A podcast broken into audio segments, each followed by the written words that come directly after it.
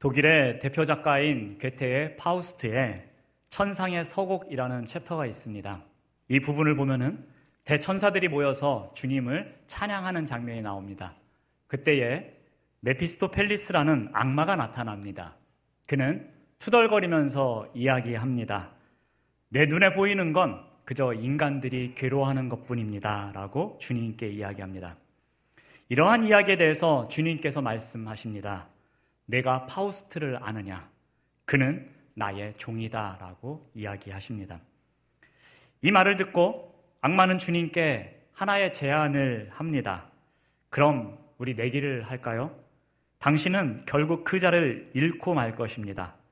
허락만 해주신다면 그 녀석을 슬쩍 나의 길로 끌어내리겠습니다. 라고 이야기를 합니다. 그러자 주님께서 말씀하십니다. 그가 지상에서 살고 있는 동안에는 내가 무슨 유혹을 하든 말리지 않겠다. 내 재량에 맡기겠다. 어디 너의 길로 유혹하려 이끌어 보려무나 라고 말씀하십니다. 그렇지만 언젠가는 내가 부끄러운 얼굴로 나에게 올 것이다. 착한 인간은 비록 어두운 충동 속에서도 무엇이 올바른 길인지를 잘 알고 있음을 깨달을 것이다 라고 말씀하십니다. 메피스토펠리스는 좋아하면서 대답합니다. 아무튼 좋습니다. 오래 걸리지 않을 것입니다. 라고 말한 뒤에 사라집니다. 파우스트는 선악의 양면성을 갖고 살아가는 혼미한 가운데 있었습니다.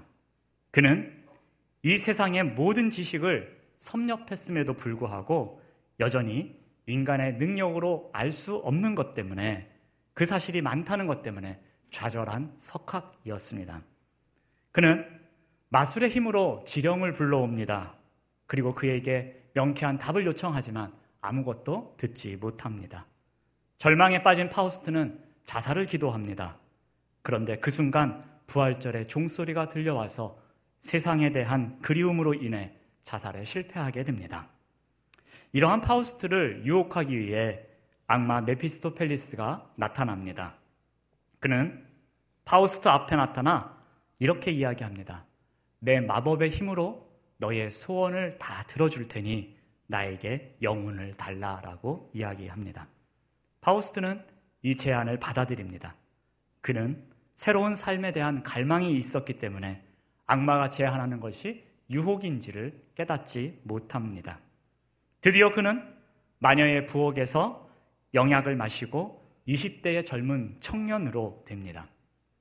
바우스트는 첫 쾌락의 대상으로 순진무구한 처녀인 그레트헨을 삼습니다. 그런데 이 여인의 고귀한 사랑으로 인해서 방탕한 파우스트의 마음이 돌아서게 됩니다. 이를 못마땅히 여긴 이 메피스토펠레스의 농간이 시작됩니다. 이로 인해서 그레테는 어머니를 파우스트는 그녀의 오빠를 죽이는 사건이 발생합니다. 이 일로 인해서 파우스트는 점점 괴로워집니다. 죄책감에 시달립니다. 그렇지만 메피스토 펠리스는 파우스트를 데리고 가며 밤에 환락경으로 끌어갑니다. 쾌락에 점점 깊이 빠지게 합니다. 그러면서 이렇게 말을 합니다. 이런 것은 괜찮습니다. 이 정도는 아무것도 아닙니다. 당신은 더 좋은 것을 누릴 수 있습니다라고 속삭이며 유혹합니다. 악마는 파우스트가 빠져드는 곳이 죽음의 함정인도 모르게 교묘한 말솜씨로 유혹하고 또 유혹합니다. 이 유혹의 사전적 의미는 깨어서 정신을 혼미하게 해서 좋지 아니한 길로 이끄는 것을 말합니다. 파우스트에 나타난 유혹의 과정을 한번 다시 살펴보면은 혹할 만한 것이 있었습니다. 즉 악마가 파우스트를 향해서 너의 소원을 다 들어주겠노라라는 혹한 말이 있었습니다. 그리고 꾀어냅니다. 그럴듯한 말, 그럴듯한 행동으로 속이거나 부추겨서 의도한 대로 이끌어가는 꾀어냄이 있습니다. 메피스토펠레스도 점점 유혹의 깊이를 더해가면서 파우스트를 꾀어냅니다. 그러면서 이 정도는 괜찮습니다. 당신이 더 좋은 것을 누릴 수 있습니다. 라고 그럴듯한 말과 행동으로 속이거나 부추깁니다. 마지막 단계로 정상이 아닌 곳에 들어가게 됩니다. 정신을 차리고 나니까 죄의 자리에 서 있습니다. 달콤하다고 생각했던 것이 결국에는 죄인의 자리로 이끄는 것이었습니다. 이러한 유혹은 죄의 싹이 됩니다. 오늘 본문에 이러한 유혹으로 인해서 죄의 싹을 튀어낸 한 사람의 이야기가 나옵니다. 이 고대 국가의 왕은 감당해야 할 임무가 있었습니다. 그 중에 하나가 전쟁터에 군사들을 데리고 나아가서 앞장서는 일이었습니다. 이에 대해서 사무엘상 8장 20절에 이렇게 이야기를 합니다. 자막에 준비되어 있습니다. 우리도 다른 나라들 같이 되어 우리의 왕이 우리를 다스리며 우리 앞에 나가서 우리의 싸움을 싸워야 할 것이니라 라고 이야기합니다. 전쟁터에 나가서 싸움을 이끄는 것은 이스라엘 왕이 해야 할 임무 중에 하나였습니다.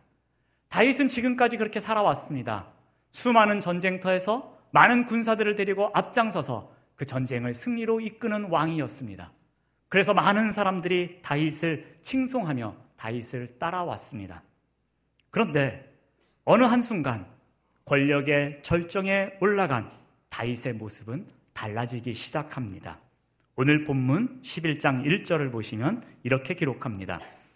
그 해가 돌아와 왕들이 출전할 때가 되매 다윗이 요압과 그에게 있는 그의 부하들과 온 이스라엘 군대를 보내니 그들이 암몬 자손을 멸하고 라빠를 에워쌌고 다윗은 예루살렘에 그대로 있었다라고 기록합니다. 사무엘하 10장에는 이스라엘과 암몬과의 전쟁 이야기가 나옵니다. 이 당시 전쟁을 할 때 아주 중요한 에티켓이 하나 있었습니다. 그것은 비가 많이 내리는 우기인 겨울철에는 전쟁을 하지 않고 휴전하는 것이었습니다. 그렇게 했다가 비가 멈추는 우기가 끝나는 건기가 돌아오면, 즉, 봄날이 돌아오면 다시 전쟁을 시작하곤 했습니다. 이렇게 전쟁을 다시 시작할 때는 왕이 직접 데리고 나가서 전쟁을 시작했습니다. 그동안 휴전을 했었기 때문에 다시 시작하는 전쟁은 중요했기 때문이었습니다.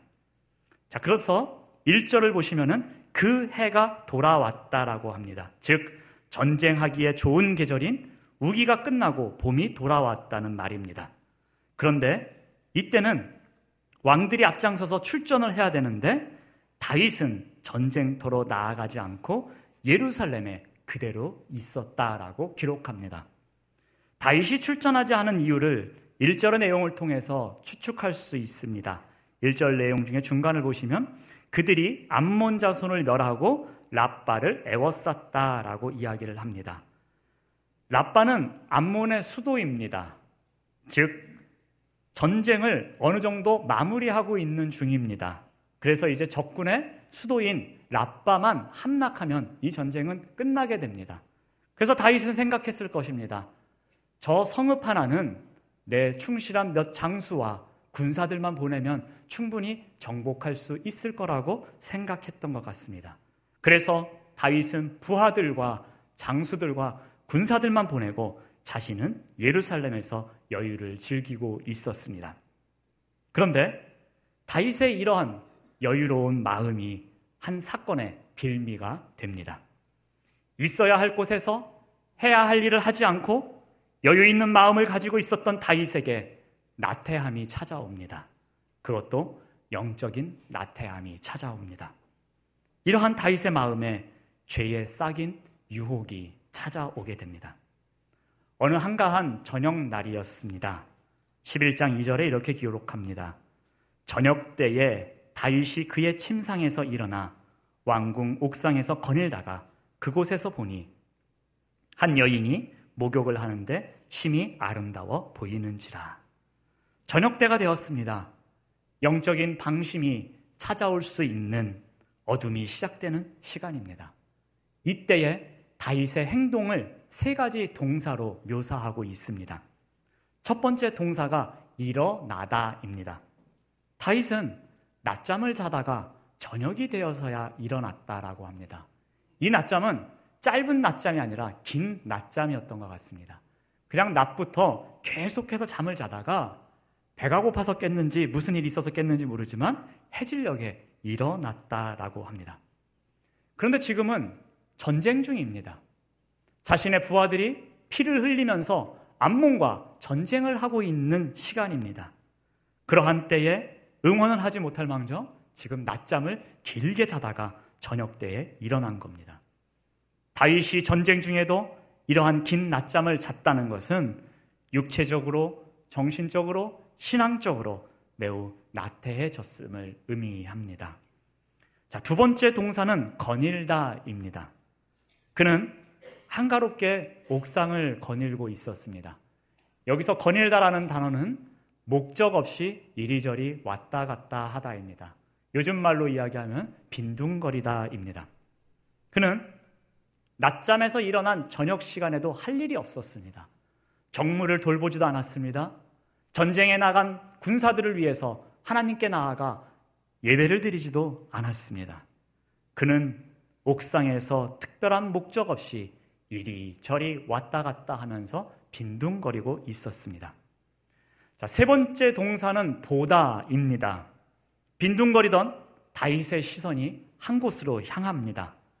여기까지는 자신의 의지를 가지고서 한 행동은 아니었던 것 같습니다. 그냥 빈둥거리고 거닐다가 여기저기 둘러보다가 본인의 의지와는 상관없이 한 장면을 바라보게 됩니다.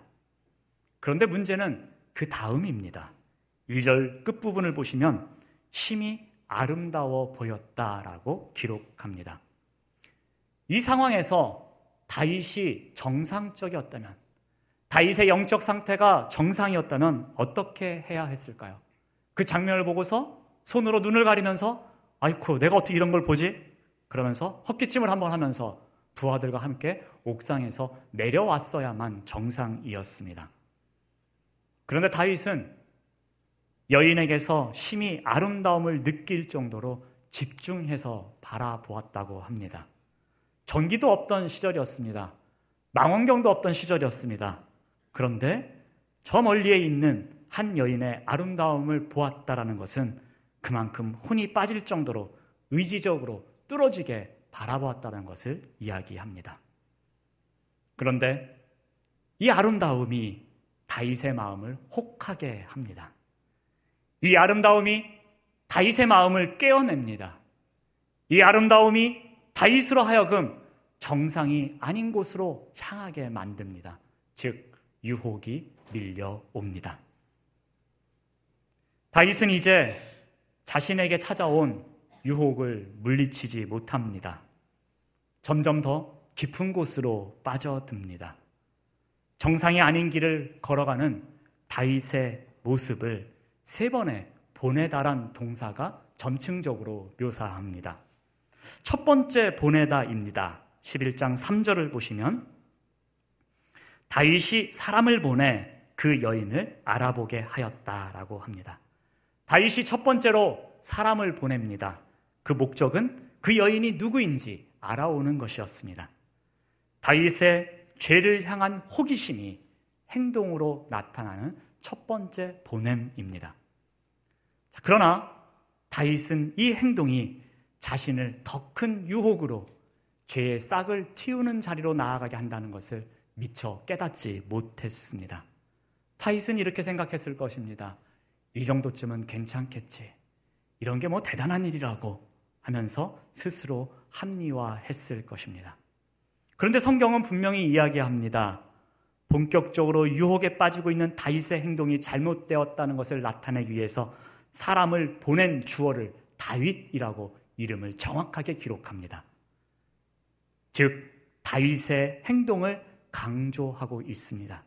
다윗의 의지가 강하게 반영되고 있음을 다윗이라는 이름을 통해서 정확하게 주어를 밝힘으로 말미암아 나타내고 있습니다.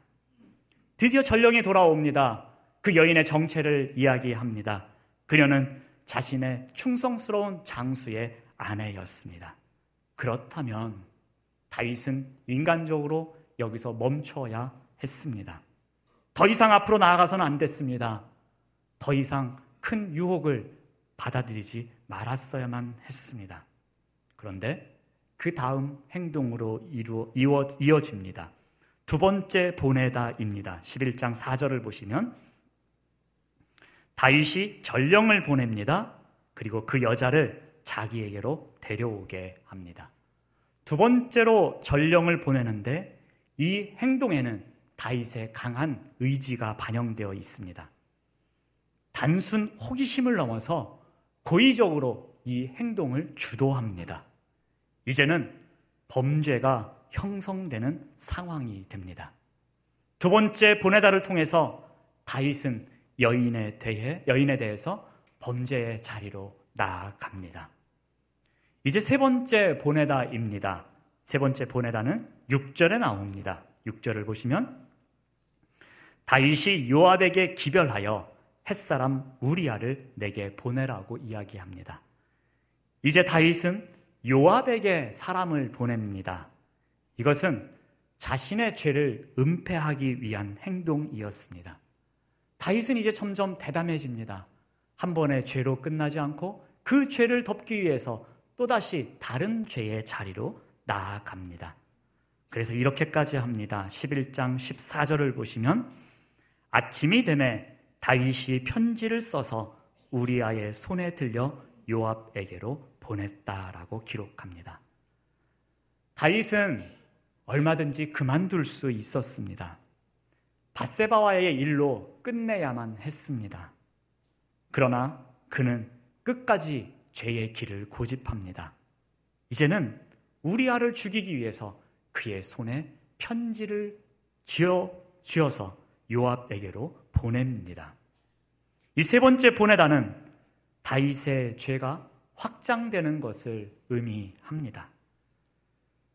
유혹으로 인해 찾아온 결과는 샬롬이 깨어지는 것이었습니다. 그래서 11장 26절에 이렇게 기록합니다. 우리아의 아내는 그 남편 우리아가 죽었음을 듣고 그의 남편을 위하여 소리내어 울었다라고 기록합니다. 울음소리는 샬롬이 깨어졌음을 상징합니다. 다윗의 행동으로 인해서 자신의 충성스러운 부하 우리아의 샬롬이 깨어졌습니다. 그리고 이 남자의 여인인 한 여인의 샬롬이 깨어졌습니다. 더 나아가서 하나님과 다윗 사이에 샬롬이 깨어집니다. 다윗은 권력의 절정에 서 있었습니다. 더 이상 전쟁터에 나갈 필요도 없었습니다. 왕의 임무를 망각하며 살아갑니다. 하나님과 동행했던 도망자의 시절과는 전혀 다른 삶을 살아가고 있습니다. 그러던 어느 날 자신에게 찾아온 고요함의 순간을 맞이합니다. 그런데 이 고요함의 순간을 하나님과 교제하는 시간으로 갖지 않고 하나님과 멀어지는 시간으로 사용합니다. 즉, 하나님과의 샬롬을 깨뜨리는 시간으로 쓰게 됩니다. 죄에 싹인 유혹이 밀려오는 시간이었습니다. 그 유혹이 점점 자라납니다. 그래서 샬롬이 깨어지는 자리까지 나아가게 만듭니다. 자, 그렇다면 다윗도 순간 밀려온 유혹에 의해서 쓰러지는데 우리와 같은 사람들이 이 밀려오는 세상 속에서 밀려오는 그 많은 유혹을 물리치기 위해서는 어떻게 해야 되는지 한번 살펴보고자 합니다. 그것은 두 가지입니다. 버리고 조심하라입니다.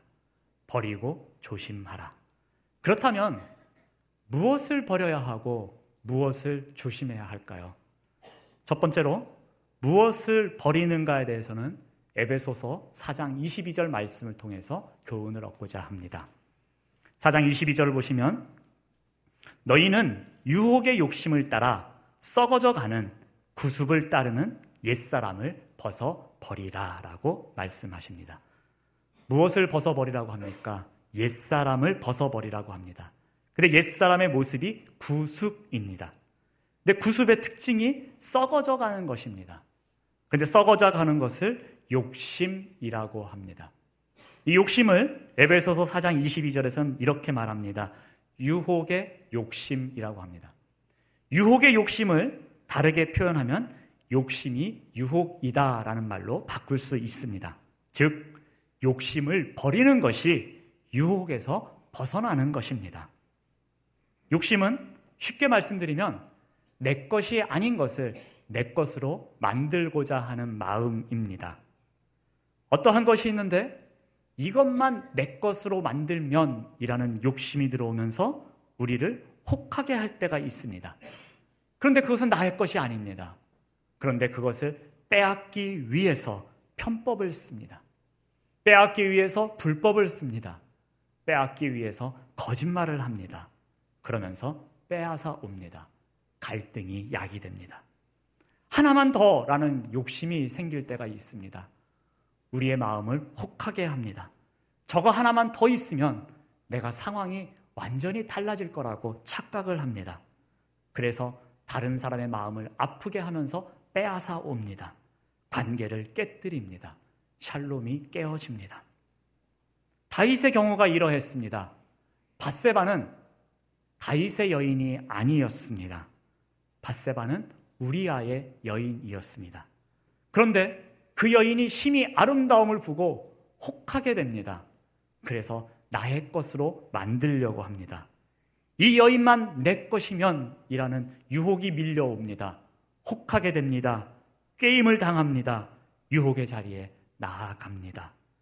욕심이 다윗을 무너뜨리게 만듭니다. 욕심이 유혹입니다. 그러므로 욕심을 버리는 것이 유혹에서 벗어나는 첫 번째 비결입니다. 두 번째는 무엇을 조심해야 하는가? 고린도전서 10장 12절을 통해 우리가 교훈을 발견하고자 합니다. 10장 12절을 보시면 그런즉 선줄로 생각하는 자는 넘어질까 조심하라라고 말씀하십니다. 조심하라고 합니다. 무엇을 조심하라고 합니까? 넘어지는 것을 조심하라고 합니다. 근데 그 넘어지는 때가 언제라고 합니까? 선줄로 생각하는 때가 넘어지는 때이기 때문에 그때를 조심하라고 합니다. 이 선줄로 생각하는 자는 어떤 자냐면은 믿음에 서 있다고, 믿음 안에 서 있다고, 믿음으로 인해서 든든하게 서 있다라고 생각하는 자를 어, 이야기합니다. 믿음 안에 서 있는 자가 이렇게 말합니다. 나는 믿음 안에 든든히 서 있기 때문에 전혀 문제가 없습니다. 자신이 있습니다. 나는 믿음 안에 서 있기 때문에 어떠한 유혹이 와도 넘어가지 않습니다. 어떠한 죄가 몰려, 와도 저는 죄를 짓지 않고 이겨낼 자신이 있습니다. 라고 이야기합니다. 이젠 됐다고 생각하는 그 순간, 내가 믿음 안에 잘 머물러 있다고 생각하는 그 순간이 넘어지는 때 위험한 순간이라고 이야기를 합니다. 다윗도 이와 같았습니다. 다윗도 이젠 됐다라고 생각했습니다. 정복 전쟁에는 더 이상 나가지 않아도 된다고 생각했습니다. 내가 나가지 않아도 다 승리할 수 있고 지금까지 빼앗은 땅이 충분하니 이젠 됐다라고 생각했습니다. 하나님과의 관계도 이젠 됐다라고 생각했습니다. 나와 함께 하셨던 그 하나님, 언제나 나를 지켜주셨던 그 하나님, 나의 지팡이가 되셨던 그 하나님이 계시기 때문에 이제는 됐다라고 생각했습니다. 그런데 이젠 됐다라고 생각하는 그 순간에 유혹이 찾아왔습니다. 그리고 넘어졌습니다. 유혹은 민첩합니다. 이젠 됐다고 하는 그 순간 틈이 조금이라도 보이면 재빠르게 우리의 곁에 와 있습니다. 그러므로 유혹에서 벗어나려면 이젠 됐다 하는 그 순간을 조심해야 합니다. 사랑하는 여러분, 세상에 다양한 크고 작은 유혹은 우리를 혹하게 만듭니다. 그리고 우리를 꿰어서 혼미케 만듭니다. 그리고 결국은 좋지 아니한 길로 우리를 이끌어 갑니다. 이러한 유혹에서 벗어나기 위해 두 가지를 꼭 기억하시기 바랍니다. 버리고 조심하라. 욕심을 버립시다. 이젠 됐다 하는 그 순간이 넘어질 수 있다라는 것을 조심하는 우리 모두가 되시기를 바랍니다. 기도하겠습니다. 하나님 감사합니다. 우리를 혹하게 깨어서 좋지 아니한 길로 이끌어가는 유혹에서 멀어지는 삶을 살도록 욕심을 버리고 이젠 됐다는 순간에도 조심하는 삶을 살아가도록 인도하여 주옵소서. 예수님의 이름으로 기도드립니다. 아멘.